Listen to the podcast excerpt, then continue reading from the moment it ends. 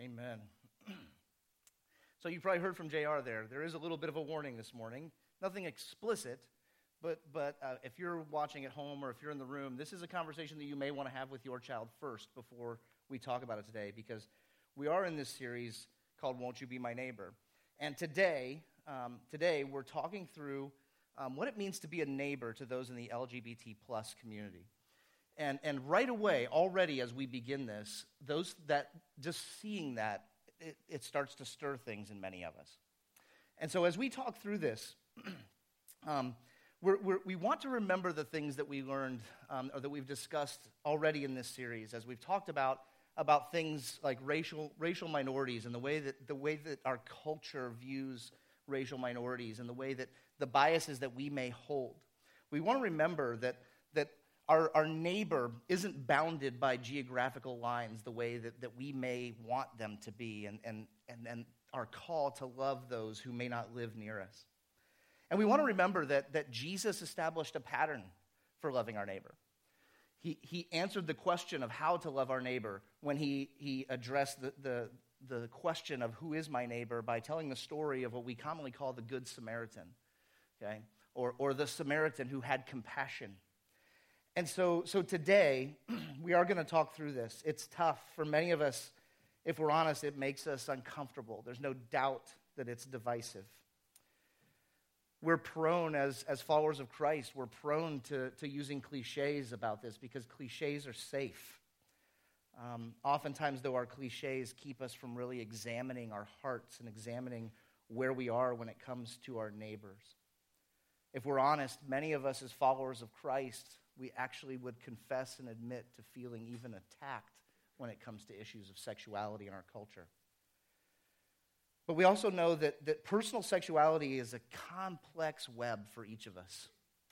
There's factors like, like uh, uh our, our attraction, who, and, who we are attracted to. There's personal history and psychology that, that plays into our sexuality. There's convictions that we hold that, that play a role in our sexuality as well. There's just physiology in our bodies. These are all part of the stories, a part of our stories. And as followers of Christ, we ought not to be silent on, on an issue that is, that's, that's so, um, so central in our culture. And so, with that, I'm going to need your help this morning. One of the reasons that churches avoid talking about this, can, if I can, I just want to start with transparency.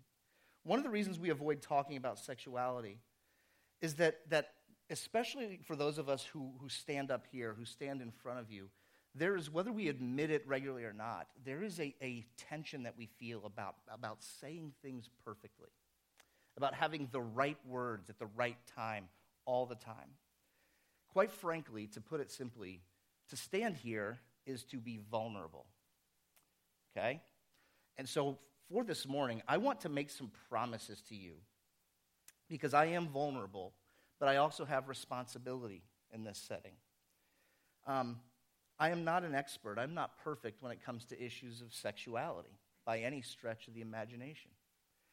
Um, I do have experience with this issue um, when I worked with young adults in, in a school setting, a Christian school setting, I, I, over, over a 10 year span, I probably spoke with dozens of young people who were questioning their sexuality, who were certain that they were, they were homosexual, they were gay, that, that, that they, they believed that they were engendered incorrectly.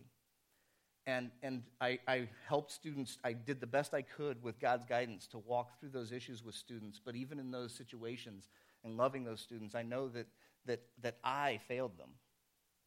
And we're going to talk today about those kinds of things um, and how we, how we walk with our neighbor who, who identifies as LGBT. But I promise these things, okay? I'm going to make mistakes. I will make mistakes. Um, I promise I'm going to leave things out. This is a long conversation, and I do have a fixed amount of time. you are thankful for that, I know. Okay? And in Public Speaking 101, the one, one of the first things you teach someone is to never complain about the amount of time they have to address a topic. but we're just not going to have enough time this morning to say everything. And so there's going to be things that in this conversation that you feel like must be said. And I just promise, I, there's things on your list that I won't get to, I won't be able to say. Doesn't mean I disagree with them, I just won't be able to get to them. I promise that I'm going to be open to further discussion on this, which means, by the way, I don't believe that I have the final word on, homo, on homosexuality, on gender. And I also promise that we're not going to bait and switch. Okay? We're, we're, we're not going to pretend to be something that we're not. And what that means is that, that we're going to talk about this openly, but we're going to be honest with what we believe that the scriptures teach and what God has led us to. But I'm also asking for your help. Will you promise that as I make mistakes, you'll give me grace? That you'll help me where I don't fully understand? Would you promise that where I don't have enough time for everything, that you won't just make assumptions and fill in gaps? But rather, if there's more clarification that's needed, you'll seek it. Will you promise not to dismiss when you hear something you disagree with? It's, it's going to happen this morning. Something is going to, to strike you in a way that, that causes a, a reaction. And will you promise to listen to the whole, this whole thing and not just the parts that maybe you agree with or, or and ignore those you disagree with? Or would you promise to listen to the whole and not just simply reject the whole out of hand because something was said that you found disagreeable? I'm asking for your help with this. And we need to start here. As I said, we, um, we have no intention of, of, of pretending or pulling a bait and switch. So I want to be very clear that we believe certain things about human sexuality. We believe the scriptures reveal God's design for humanity is, is heterosexual monogamy. Essentially, that we were designed for a lifelong commitment between one man and one woman. We believe that's what the scriptures teach. Don't bail out now. For some of you, that's the thing we, that we don't want to hear. But don't bail out now, because I would also say this. As with almost everything, we want to, we want to say this with a lot of humility. This is what we believe the scriptures have taught us. And we admit that the whole of Scripture isn't really overly concerned with this issue. The, the totality of Scripture is not about human sexuality, it's about something else. But when this issue comes up, we, we want to be careful because, because we, don't want, we don't want to give someone the idea that we stand somewhere that we don't. There's been some recent, uh, well, some recent attempts within the church within the last decade or so to sort of reinterpret the Bible so that that position is something other than heterosexual monogamy. But, but quite frankly, I believe that these attempts fall flat. I believe the scriptures do teach that, that where sexuality is at, at, at issue, that, that God's design for us is, is that we have one partner and that that partner is in a heterosexual relationship. So when we look at this, um, we want to be honest, but, but, that's, but that's really all we're going to say about our position this morning. Because this morning isn't really about where we stand on the issue, but rather it's about how we stand when it comes to our neighbor. We're going to talk about our posture this morning, and in order to do that, we want to take a look at, at Jesus. He is the example not only of what to believe, but of how to hold our beliefs in, in light of who our neighbor is. If you have a Bible and you'd turn to John chapter 4, okay, John chapter 4, and we'll, we'll have this on the screen for you whether you're at home or here in the room, but if you have a Bible, John chapter 4 is going to be where, we will, where we'll be. One of the unique things that comes up in any conversation about sexuality in the Bible, particularly when it comes to issues of, of homosexuality, is that Jesus himself never condemned it. And the fact of the matter is that when it comes to direct statements about homosexuality, Jesus did never speak to it. Um, there is no direct mention of Jesus in any of the Gospels about homosexuality. In fact, there's only a handful of places where the issue is, is talked about. But we ought to be careful trying to make an argument about, about homosexuality specifically from a- any silence that the Bible may make, because there, was, there were great differences in the ancient world between the ancient world at large, or the Gentile culture, and the specific local culture that Jesus ministered in, the Jewish culture. And the Jewish culture had a high, uh, a high um, holding for their law. And in their law, there were explicit prohibitions on homosexual behavior. And so homosexual behavior in first century Jewish culture was almost non existent. Not only does Jesus not mention it, but in, in all of the histories of the, of the Jewish people, you rarely find any mention of it, except when it's mentioning it in the Gentiles, or specifically in the first century, the illicit sexual behavior of like the Herods or the, the Gentiles who were in the land ruling the people. It, it, it gained mention there, but not when it came to the Jewish people. And so Jesus' silence on the issue shouldn't surprise us because the people that he was engaged with, the, the, the people that he was face to face with, it was quite frankly an issue that wasn't prevalent in their specific local culture. And so if he went out of his way to say something about it, that first century audience would have found it very odd. Okay? But that doesn't mean that Jesus doesn't speak to, to purity. It doesn't mean that he doesn't address issues of, of holiness when it comes to our bodies and our sexuality. But, but he does it in a way that is so unique from the ways that we tend to, to handle this. So if you're in John chapter 4, we're going to take a look at this. Would you read it, read it with me? John chapter 4, verse 1. It says, Now when Jesus learned that the Pharisees had heard that Jesus was making and baptizing more disciples than John, this is John the Baptist, although Jesus himself did not baptize, but only his disciples. He left Judea and departed again for Galilee. And he had to pass through Samaria. So he came to a town in Samaria called Sychar, near the field that Jacob had given to his son Joseph. Jacob's well was there. So Jesus, wearied as he, had, as he was from his journey, was sitting beside the well, and it was about the sixth hour. So there's, uh, with all these passages, so much context. But there's a couple unique things about this. Jesus is leaving Jerusalem to go to Galilee. He's traveling from south to north. And as he's traveling between these two regions, Judea and Samaria, was the region of the Samaritans. Now, again, in this series, in the very first week, we talked about how much the Jews and the Samaritans hated one another. They didn't get along. So much so that normal travel patterns would, would have, the Jews, when they were traveling between Jerusalem and, and, and, and uh, Galilee, they would have actually gone way out of their way to go around Samaria and not pass through it. It would be the equivalent for us by automobile saying, I hate Indiana so much. I went to college there. I'm not going to comment on whether or not this is a practice that we ought to engage in, but I hate Indiana so much that I'm going to drive down south and go around and up into Illinois if I have to travel to Illinois okay, they would go way out of their way to avoid even setting foot in these places. Now, it tells us, though, that Jesus did this, okay?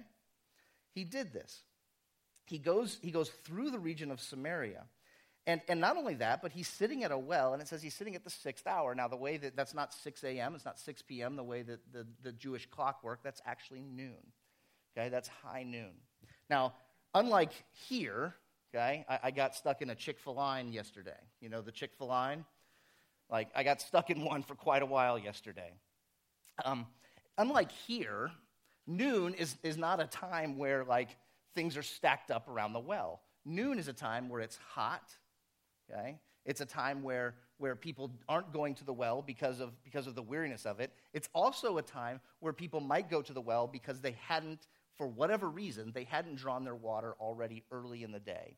The normal practice was at sunrise, people, particularly in this culture, the women would go to the well, would draw their water, and they'd have a day's worth of water in their, in their home or on their land from that, from that morning trip.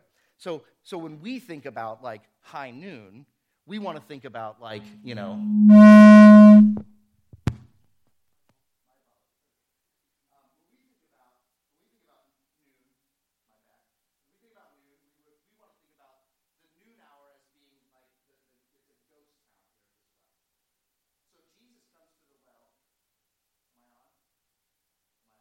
I on? I'm, oh, now I'm on. Okay, okay.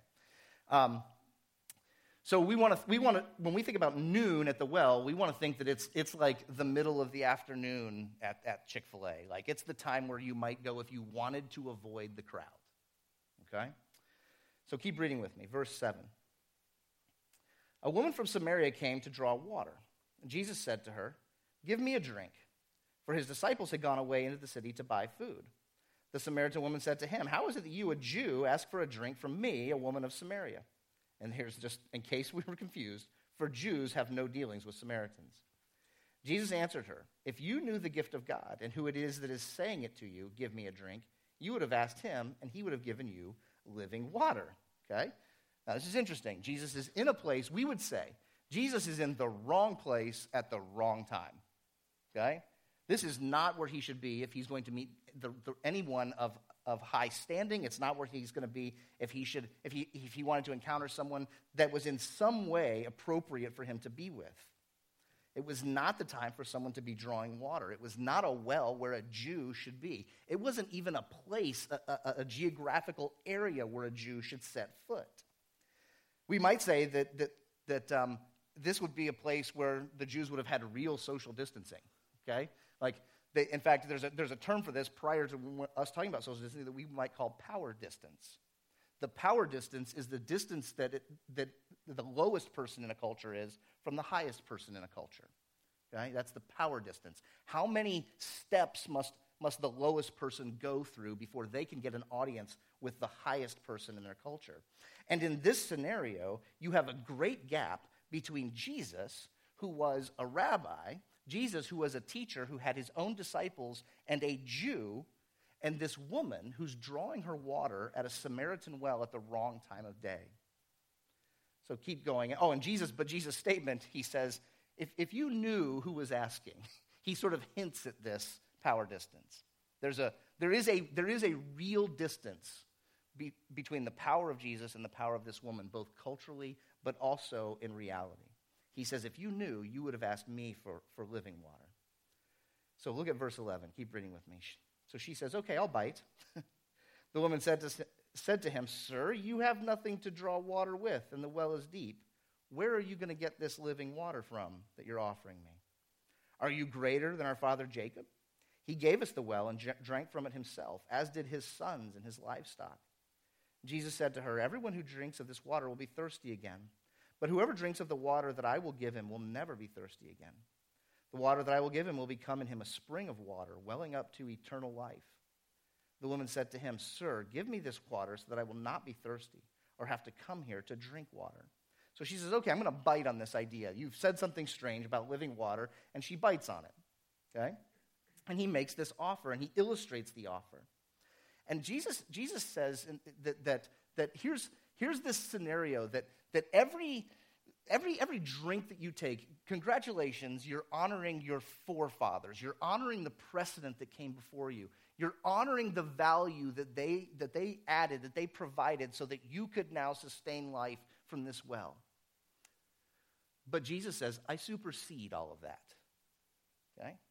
Yes, I am saying that I'm in many ways, and, and in the most important way, I'm better than your father Jacob.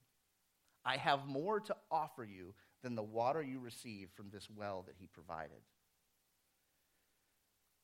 So she says, Give me this water so that I'll be thirsty. Keep reading, verse 16. Jesus said to her, Go call your husband and come here. This is, again, this is a, a, social moment. This is probably, in fact, given the power distance between these two, even just culturally, it would have been really inappropriate for Jesus to even be having this conversation with this woman, even without what we're about to find out. Verse 17 the woman answered him, I have no husband. Jesus said to her, You're right in saying, I have no husband, for you have had five husbands, and the one you now have is not your husband. What you have said is true. Okay? So there's this thing about this woman, and it explains why she's there at noon, why she's drawing water at a time of day when the well should be abandoned. But Jesus, being Jesus, knows he's not in the wrong place at the wrong time. He's exactly where he intended to be, with the person he intended to be with, at exactly the time he intended to be there. He takes that power distance that's real and he closes it. And he sits with her even given the fact that not only was she a, was she a Samaritan woman, not a Jew, not only was she, was she a Samaritan general, but she was a woman in that culture. Not only that, she, she, was, she was someone that certainly in this town would have been known to have a reputation for being, for, for, for being a woman who was, who, who was not faithful to her husband. Everything that could be going against her was going against her. And Jesus knows it, and he acknowledges it. Okay? It's there. It's in the conversation. They were, they, there was every bit the reason for Jesus to keep his distance from her, as we may have to keep our distance from anyone in our culture. And yet he sat there beside the well. Keep reading verse 19. The woman said to him, Sir, I perceive that you are a prophet. Our fathers worshipped on this mountain, but you say that in Jerusalem is the place where people ought to worship. Jesus said to her, Woman, believe me, the hour is coming when neither on this mountain nor in Jerusalem will you worship the Father. You worship what you do not know. We worship what we know, for salvation is from the Jews. But the hour is coming and is now here when the true worshipers will worship the Father in spirit and truth.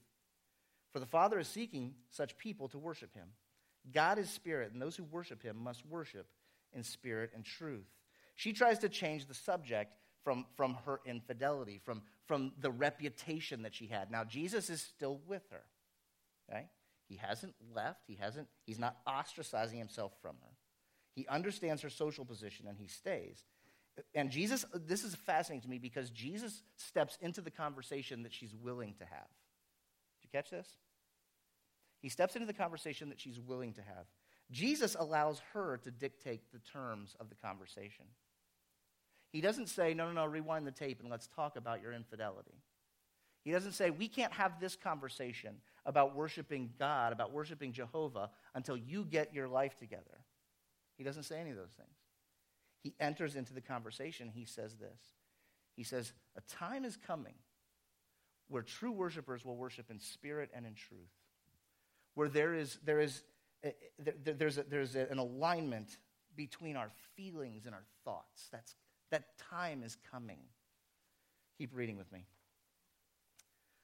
Verse 25 The woman said to him, I know the Messiah is coming. He who is called Christ. Christ is the chosen one, the Messiah, the anointed one. When he comes, he will tell us all things. And Jesus said to her, I who speak to you am he. This is the, this is the climax of the encounter. This is, this is the moment that Jesus was there for, was for his identity to be revealed to this woman. Do we catch that? That's important. He didn't go there so that she would stop her behavior. He didn't go there so that he could make some sort of social statement. He went there so this woman would come into come face to face, would have an encounter with who he really is. This is a moment. And, and what he's essentially saying is that I'm the answer now, what are you going to do about me? What are you going to do with this reality? I'm revealing who I am. Everything else, all these other issues, where we worship, how we worship, who are the chosen people, who are, all of those issues, they really are insignificant compared to this one. Who am I? Jesus says. Who am I? Keep reading. Just then, verse 27, his disciples came back. They marveled that he was talking to a woman, but no one said, What do you seek? or Why are you talking with her? Did you catch this? Like, this, does his disciples get it? You've crossed over so many lines socially in the power structure in order to have this conversation. Verse 28 So the woman let her water jar, let her water jar and went away, left her water jar and went away. That's why it doesn't sound right. And went away into town and said to the people, Come See a man who told me all that I ever did. Can this be the Christ, the anointed one, the Messiah?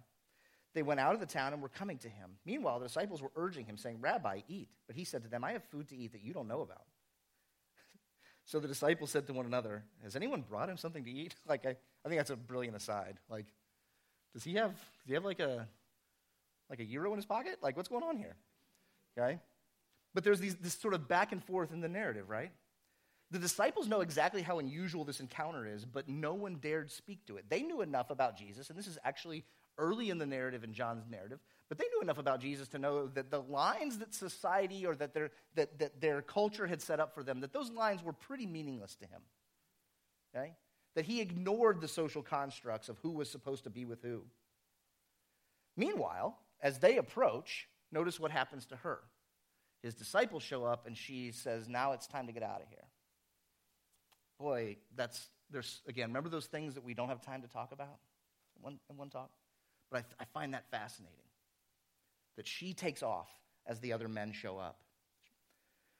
But she goes back and she shares. Did you catch this? She shares.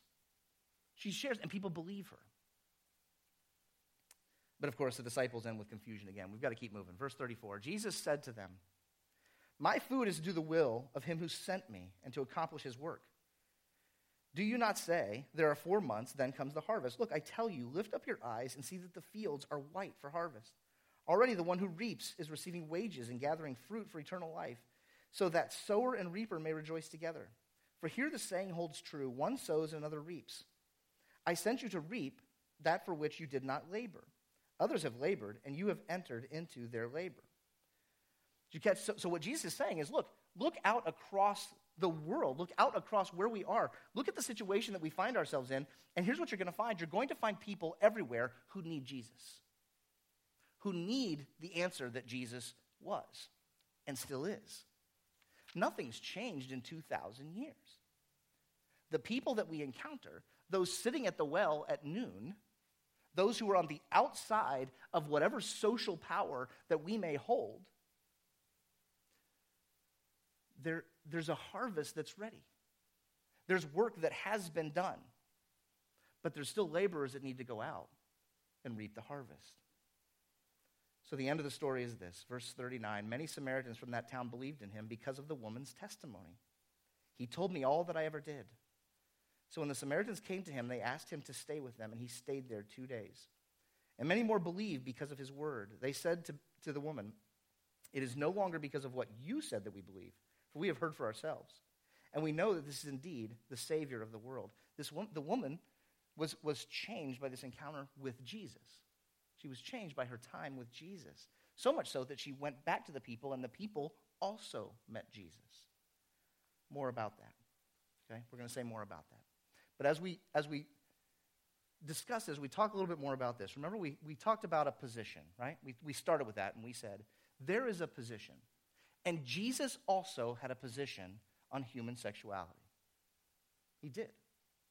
Indeed, you don't have a husband. The man you're with is not your husband. You've had five other husbands. It was a reality of the situation between them, but he doesn't belabor it. It doesn't become the point of what he's trying to say, but he had a position. In order to try and illustrate this, I brought a hula hoop, and I will not be attempting to hula this hoop, okay? Um, but I have a hula hoop, and I want to use this as a sphere to say this, that it's, it's unbroken, okay? That I can have, I can get in this hoop, and, and this hoop can represent my position. I have it, okay?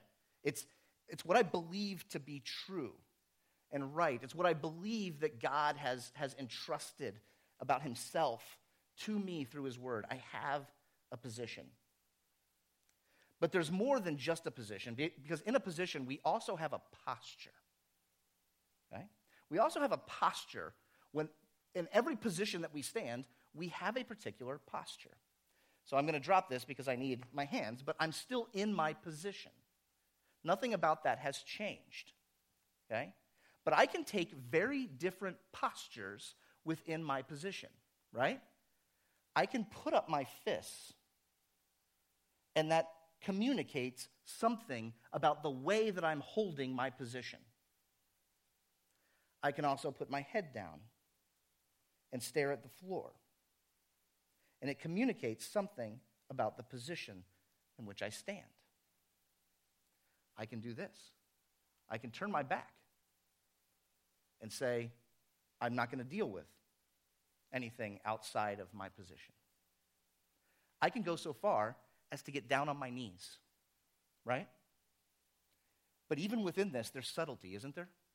Because if I'm on my knees like this versus maybe like this, it communicates something. Our posture matters every bit as much as our position. Jesus understood this, right? He, he wasn't shying away from the truth, but he was sitting in the wrong place at the wrong time, talking to the wrong person. Because he didn't believe that his position prohibited him from engaging his neighbor. and engaging them in love and acceptance, even though, even though there was no, nothing hidden between them, that she was living in a, in a way, in a life that violated the principles of his position on human sexuality. His posture was this, right? Embrace. He embraced her while staying in his position. Do we catch this? And take it a step further because here's the deal, right? Let's say that Jesus needed to get from here to the soundboard, but between him were all of these sinful people. Watch what he did. This is pretty fascinating, right? He took his position with him through Samaria. And when he sat down next to her, he sat down with that position intact. You see, going into Samaria, going to where sinners are, did in no way, shape, or form did it cause Jesus to be any less righteous than he was beforehand. It didn't sully him. It didn't make him incapable of being a perfect sacrifice for our sins. He went. He went in, in truth. He maintained his position. But he had a posture. He had a posture. Remember the pattern of Jesus that we saw in the story of the compassionate Samaritan, where he told it, he told a story about this pattern? And notice how, it, how he lived it here in this encounter. Remember the first thing that Jesus did, or that he told, he talked about in the story of the Good Samaritan, was that, was that the Samaritan stopped along the road, whereas others went by the person who was lying there and left for dead. Jesus stopped and he entered into their pain. Just like this in Samaria, he enters into Samaria. He doesn't go around it, he goes through Samaria. He sits at the well at the wrong time of day. This woman could have very easily been avoided. Even once, even once Jesus is sitting there and the woman approaches, he probably could have given her a polite hello and then gone about with his life which is what I tend to do when I come across people that I feel social distance from. But that's not what he did. He cared and he sat with her and he spoke to her and he engaged her. So, what does it mean for us to stop along the road in the pain of our LGBT plus neighbors? What does it mean?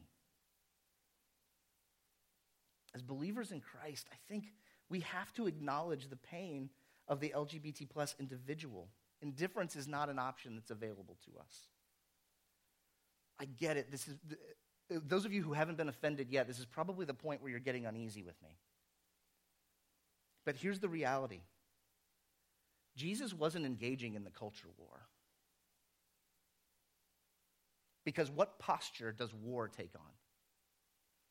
It's combative. I feel it. I get it. I was taking my son to college visits in the last 12 months. And people introducing themselves with their, their pronouns in place and, and talking about their gender identity, their sexual orientation. It was, the, it was the first step, it was the lead in to their identity and who they were. I get it. I really, I do. I feel it.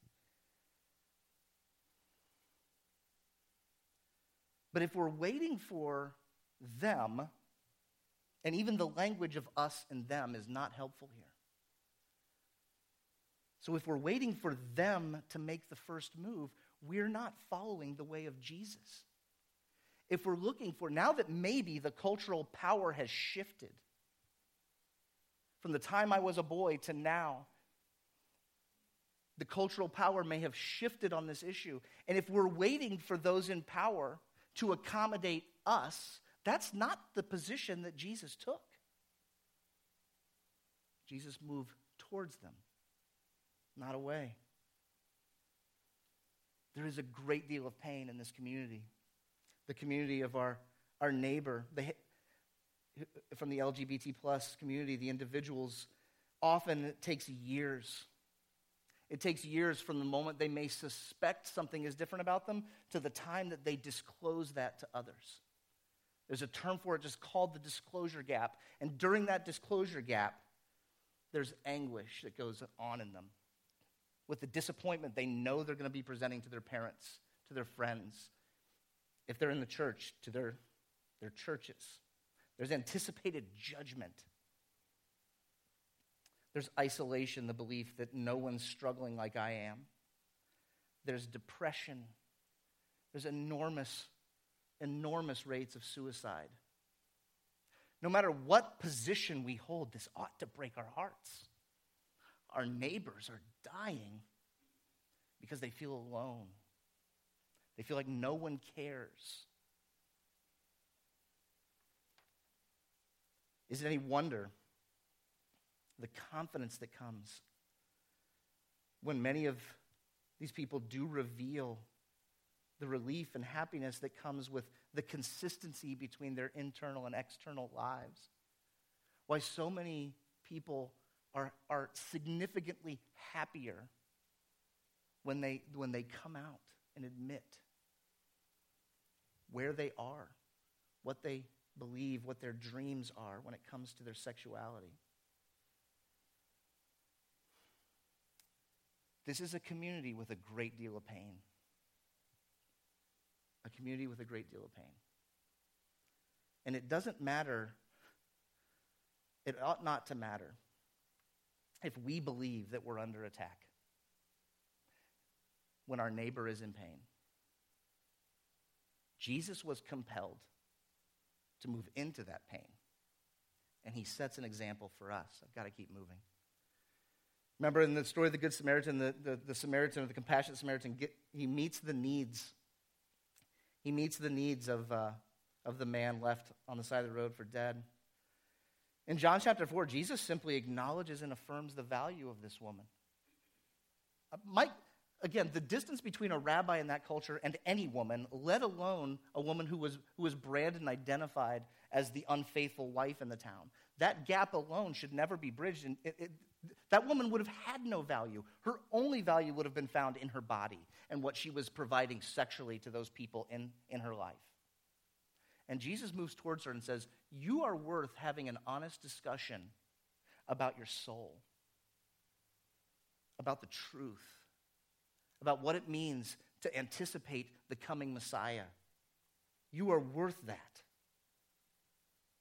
Jesus focused on her spiritual need you see, coming to Jesus is what heals people. We don't get cleaned up so that we can go meet him. We meet him because he's the one who cleans us. And, and for, for too long, I'm just compelled that as a believer in Christ, for too long, I've believed that those things are in reverse.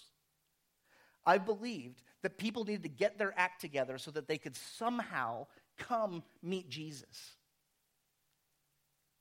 I feel I've, I've got to repent of that but I also feel like I'm not alone. So, this question has, has been hounding me since I knew that this Sunday was coming and I was talking about this. And the question is this What do I see as the greatest need of my LGBT plus neighbor? Do I believe their greatest need is to have their attraction changed? Is that what I believe?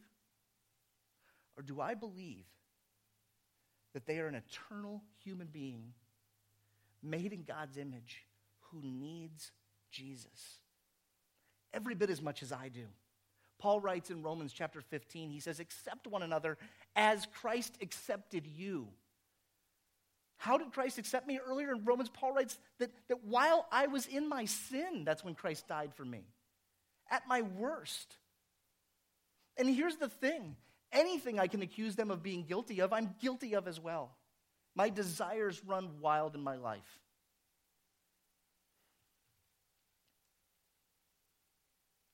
Accept one another as Christ accepted you. If the root of the pain of our LGBT plus neighbor is rejection and isolation from God and his people, isn't this where we can do something? Isn't, it, isn't, isn't this a place where we can do something? But by ostracizing, by refusing to go near, by setting up standards or, or, or, or barriers that keep us from relationship with them, we simply reinforce the belief that, that God's people, and by extension, God Himself, doesn't find them very lovable. And this often takes place at points in time when, when folks are extremely vulnerable.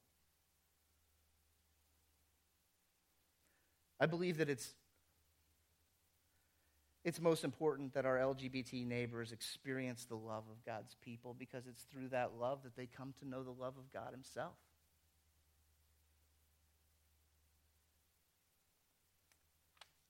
And to wrap it up, Jesus returned over time in the story of the Good Samaritan, he, he, he says that the Good Samaritan came, he made a promise to come back and pay all the cost that the man along the road had incurred. And in this story, Jesus hangs on in Samaria a couple days. He doesn't say, Well, it's safe to pass through during daylight, but I better get out of here at night. He stays. He built meaningful relationships based on genuine acceptance of who they were, always prompting them towards the holiness of his Father, but not outside the boundaries of acceptance for who they were when he encountered them.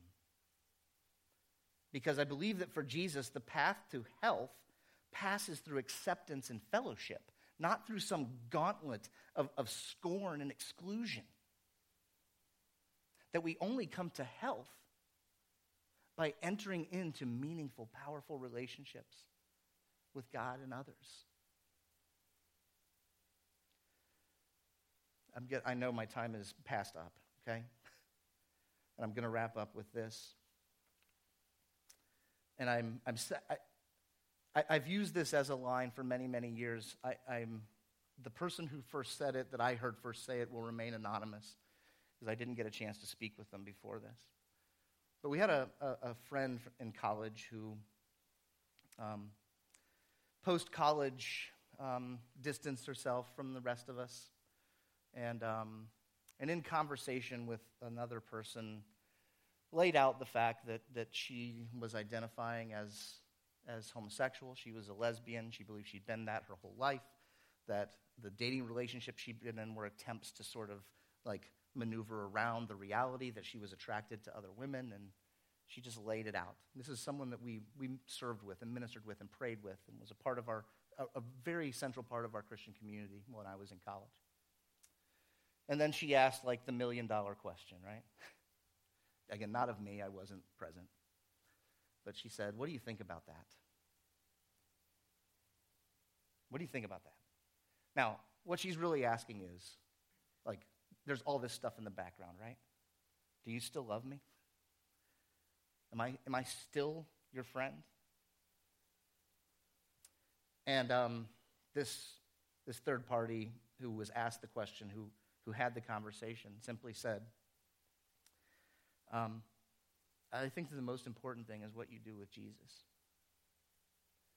Christ and the Holy Spirit are more than enough to tell you about your sexuality I'm willing to walk through it with you. Wherever it takes us, I'm your friend. I love you. That's what I think about that. That's been a model for me now for two decades. As I've worked with young people, I'm not perfect. I've screwed this one up. But within the church, within our community, we need to let people know that we love them as Christ loves them, that they're welcome as Christ welcomes them. Now, there's so many questions. I get it. Right? Because even, because even as I say that, I know, I know, I've run these conversations in my head thousands of times. All the yeah buts. And this is where I would say this is probably much better as a week long seminar where we can discuss.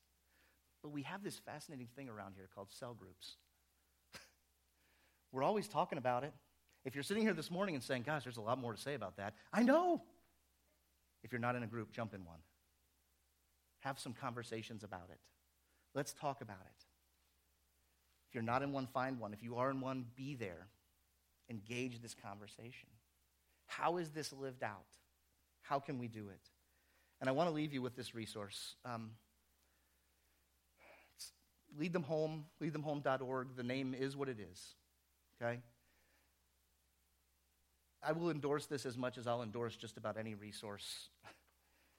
when it comes to the fact that these are folks who take the Bible seriously and who have a, have a, a, position on human sexuality that mirrors ours, that, that is the same as ours, but also do a ton of heavy lifting with people in, in the LGBT plus community. I promise you that they're biblical. I promise you that they are, that they, that they are tireless when it comes to loving their neighbor, to loving, to loving families who are walking through this with, with children and siblings and others who are, who are saying, I, I think I'm probably gay. What do we do from there? If you don't know where else to go, I would encourage you to go there. This is also going to be on my LCC, on, on, on the weekly resources for today. It's a great place to start.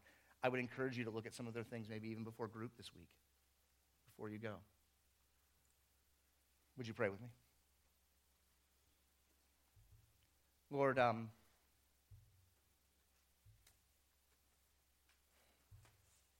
I just want to love people the way you love people. And even now, the recognition of how unlovable I am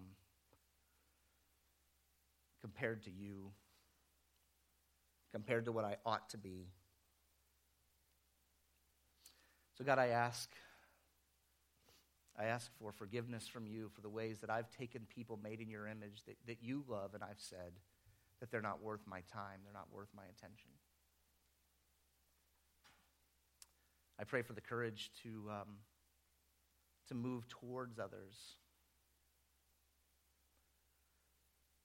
God, I pray for the patience with, um, I pray for the patience for, um,